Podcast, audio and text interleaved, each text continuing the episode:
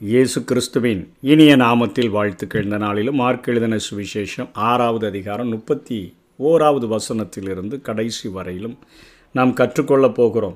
இங்கே வனாந்திரமான ஒரு இடத்துல இயேசு கிறிஸ்து இலைப்பாரும்படி தன்னுடைய சீஷர்களை அழைத்து கொண்டு செல்லுகிற போது வருகிறவர்கள் போகிறவர்கள் எல்லாம் அநேகராக இருந்தபடினால ஆண்டவருக்கு இலைப்பாருகிறதற்கே இடமில்லாமல் நரிகளுக்கு குழிகளும் ஆகாயத்து பறவைகளுக்கு கூடுகளும் உண்டு. ஆனால் மனுஷகுமாரனுக்கோ தலை சாய்க்க இடமில்லை என்று சொல்லி பார்க்கிறோமே அந்த அளவுக்கு ஆண்டவர் ஊழியம் செய்தபடினாலே இன்றைக்கு அநேகர் ஊழியம் செய்வதை விட ஓய்வெடுப்பதையே அதிகமாக விரும்புகிறார்கள். அதை அல்ல ஊழியத்தை அதிகமாக நிறைவேற்றின இயேசு ஓய்வெடுக்கும்படியாக அவர் படவில் ஏறி வனாந்தரமான ஒரு இடத்திற்கு சீஷர்களை கூட்டிக் கொண்டு போனார்னு பார்க்குறோம்.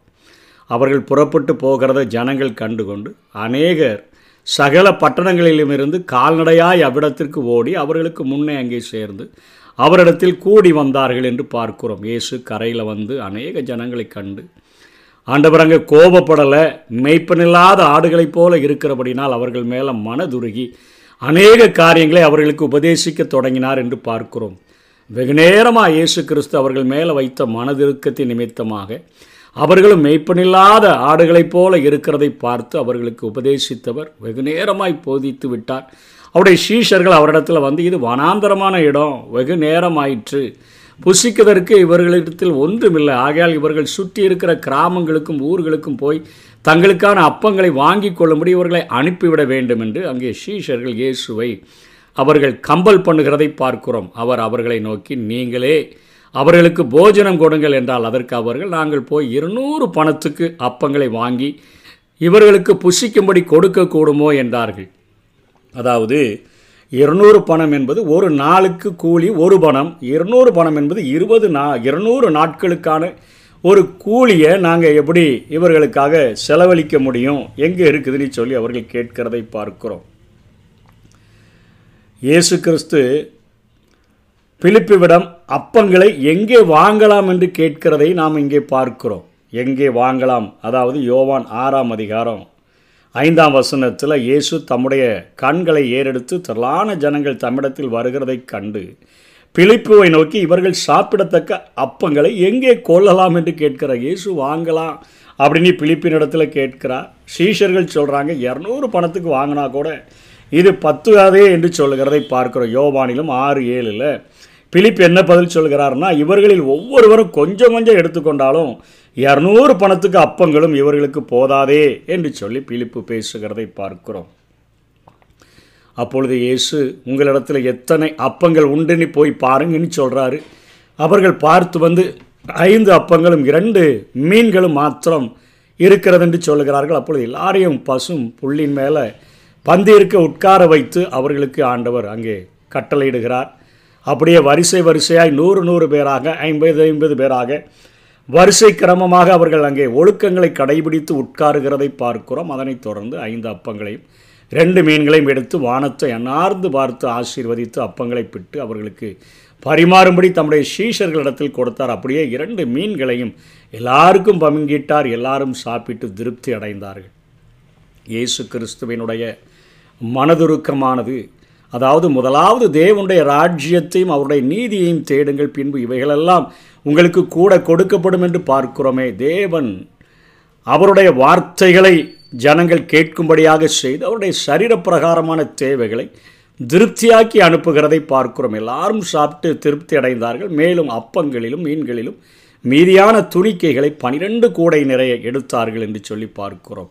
ஆண்டவர் திருப்தி அடையும்படியாய் ஆசீர்வதிக்கிறவர் மாத்திரமல்ல மீதியான துணிக்கைகளை எடுக்கும்படியாக அத்தனை மனதுருக்கத்தோடு கூட அவர் ஆசீர்வதித்து திருப்திப்படுத்துகிற இயேசு கிறிஸ்து என்பதை இங்கே மார்க்கு குறிப்பிடுகிறதை பார்க்கிறோம். அப்பம் சாப்பிட்ட புருஷர் மாத்திரம் ஏறக்குறை ஐயாயிரம் பேர் சாப்பிட்ருக்கிறாங்க அப்படியாய் ஆண்டவர் இங்கே ஒரு படைப்பின் அற்புதத்தை செய்ததை பார்க்கிறோம். இதே போல ஒரு அற்புதத்தை எலிசா தன்னுடைய வாழ்க்கையில் இருபது அப்பங்களை கொண்டு நூறு பேருக்கு அவர் கொடுத்ததை குறித்து ரெண்டு ராஜாக்கள் நான்காவது அதிகாரம் நாற்பத்தி ரெண்டிலிருந்து நாற்பத்தி நான்கு வரையிலும் நாம் பார்க்கிறோம்.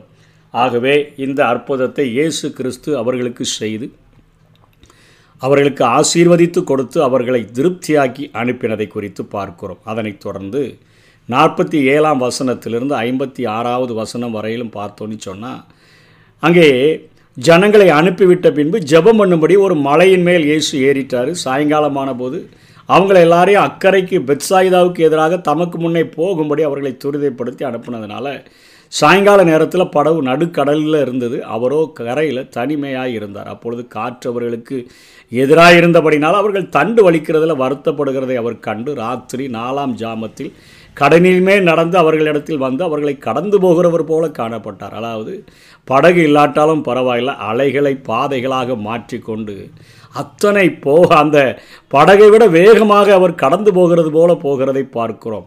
அவர் கடலில் நடக்கிறதை சீஷர்கள் கண்டு ஆவேசம் என்று சத்தமிட்டு அலறுகிறதை பார்க்கிறோம்.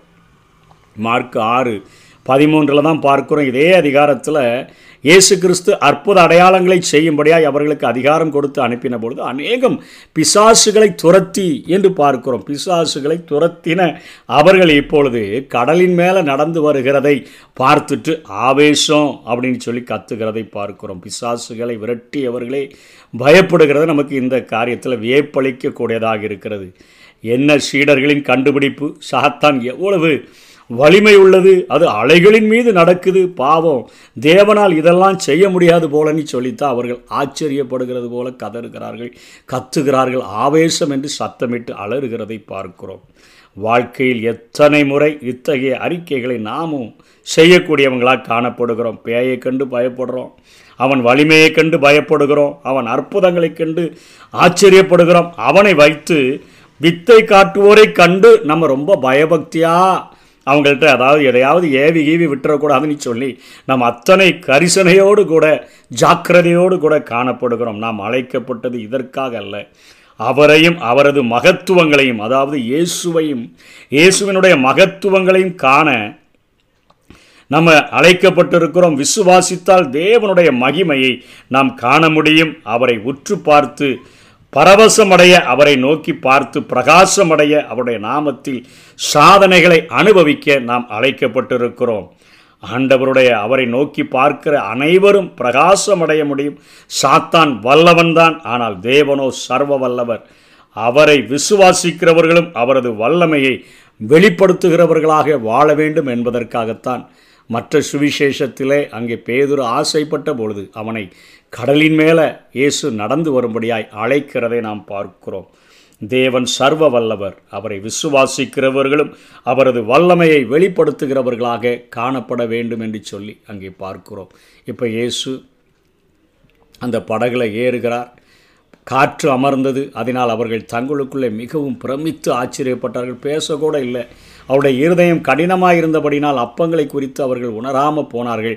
அவர்கள் கடலை கடந்து கெனசெரேத் என் நாட்டிற்கு வந்து கரைபிடித்தார்கள். அவரை படவிலிருந்து இறங்கின உடனே ஜனங்கள் அவரை அறிந்து அந்த சுற்றுப்புறமெங்கும் ஓடித்திருந்து பிணியாணிகளை படுக்கையில் கிடத்தி அவர் வந்திருக்கிறார் என்று கேள்விப்பட்ட இடங்களிலெல்லாம் சுமந்து கொண்டு வந்தார்கள். அல்லாமலும் அவர் பிரவேசித்த கிராமங்கள் பட்டணங்கள் நாடுகள் ஏவைகளோ அவைகளின் சந்தை வெளிகளிலே வியாதியஸ்தர்களை அவங்க கொண்டு வந்து வைத்து வஸ்திரத்தின் ஓரத்தையாயிலும் அவர்கள் தொடும்படி உத்தரவாக வேண்டும் என்று அவரை வேண்டிக் கொண்டார்கள்.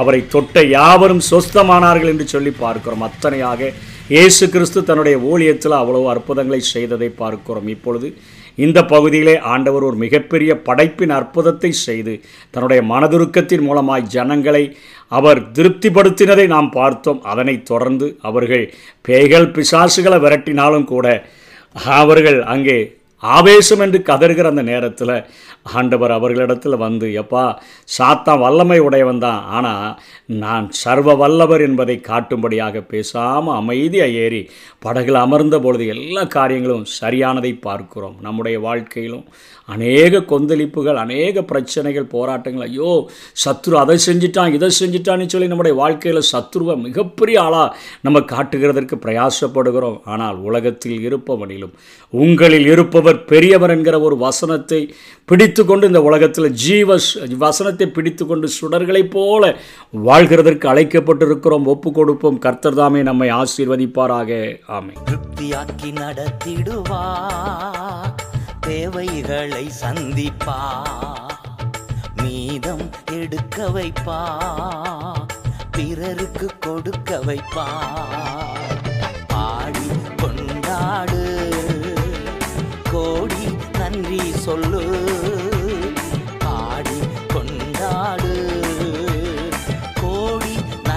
சொல்லு.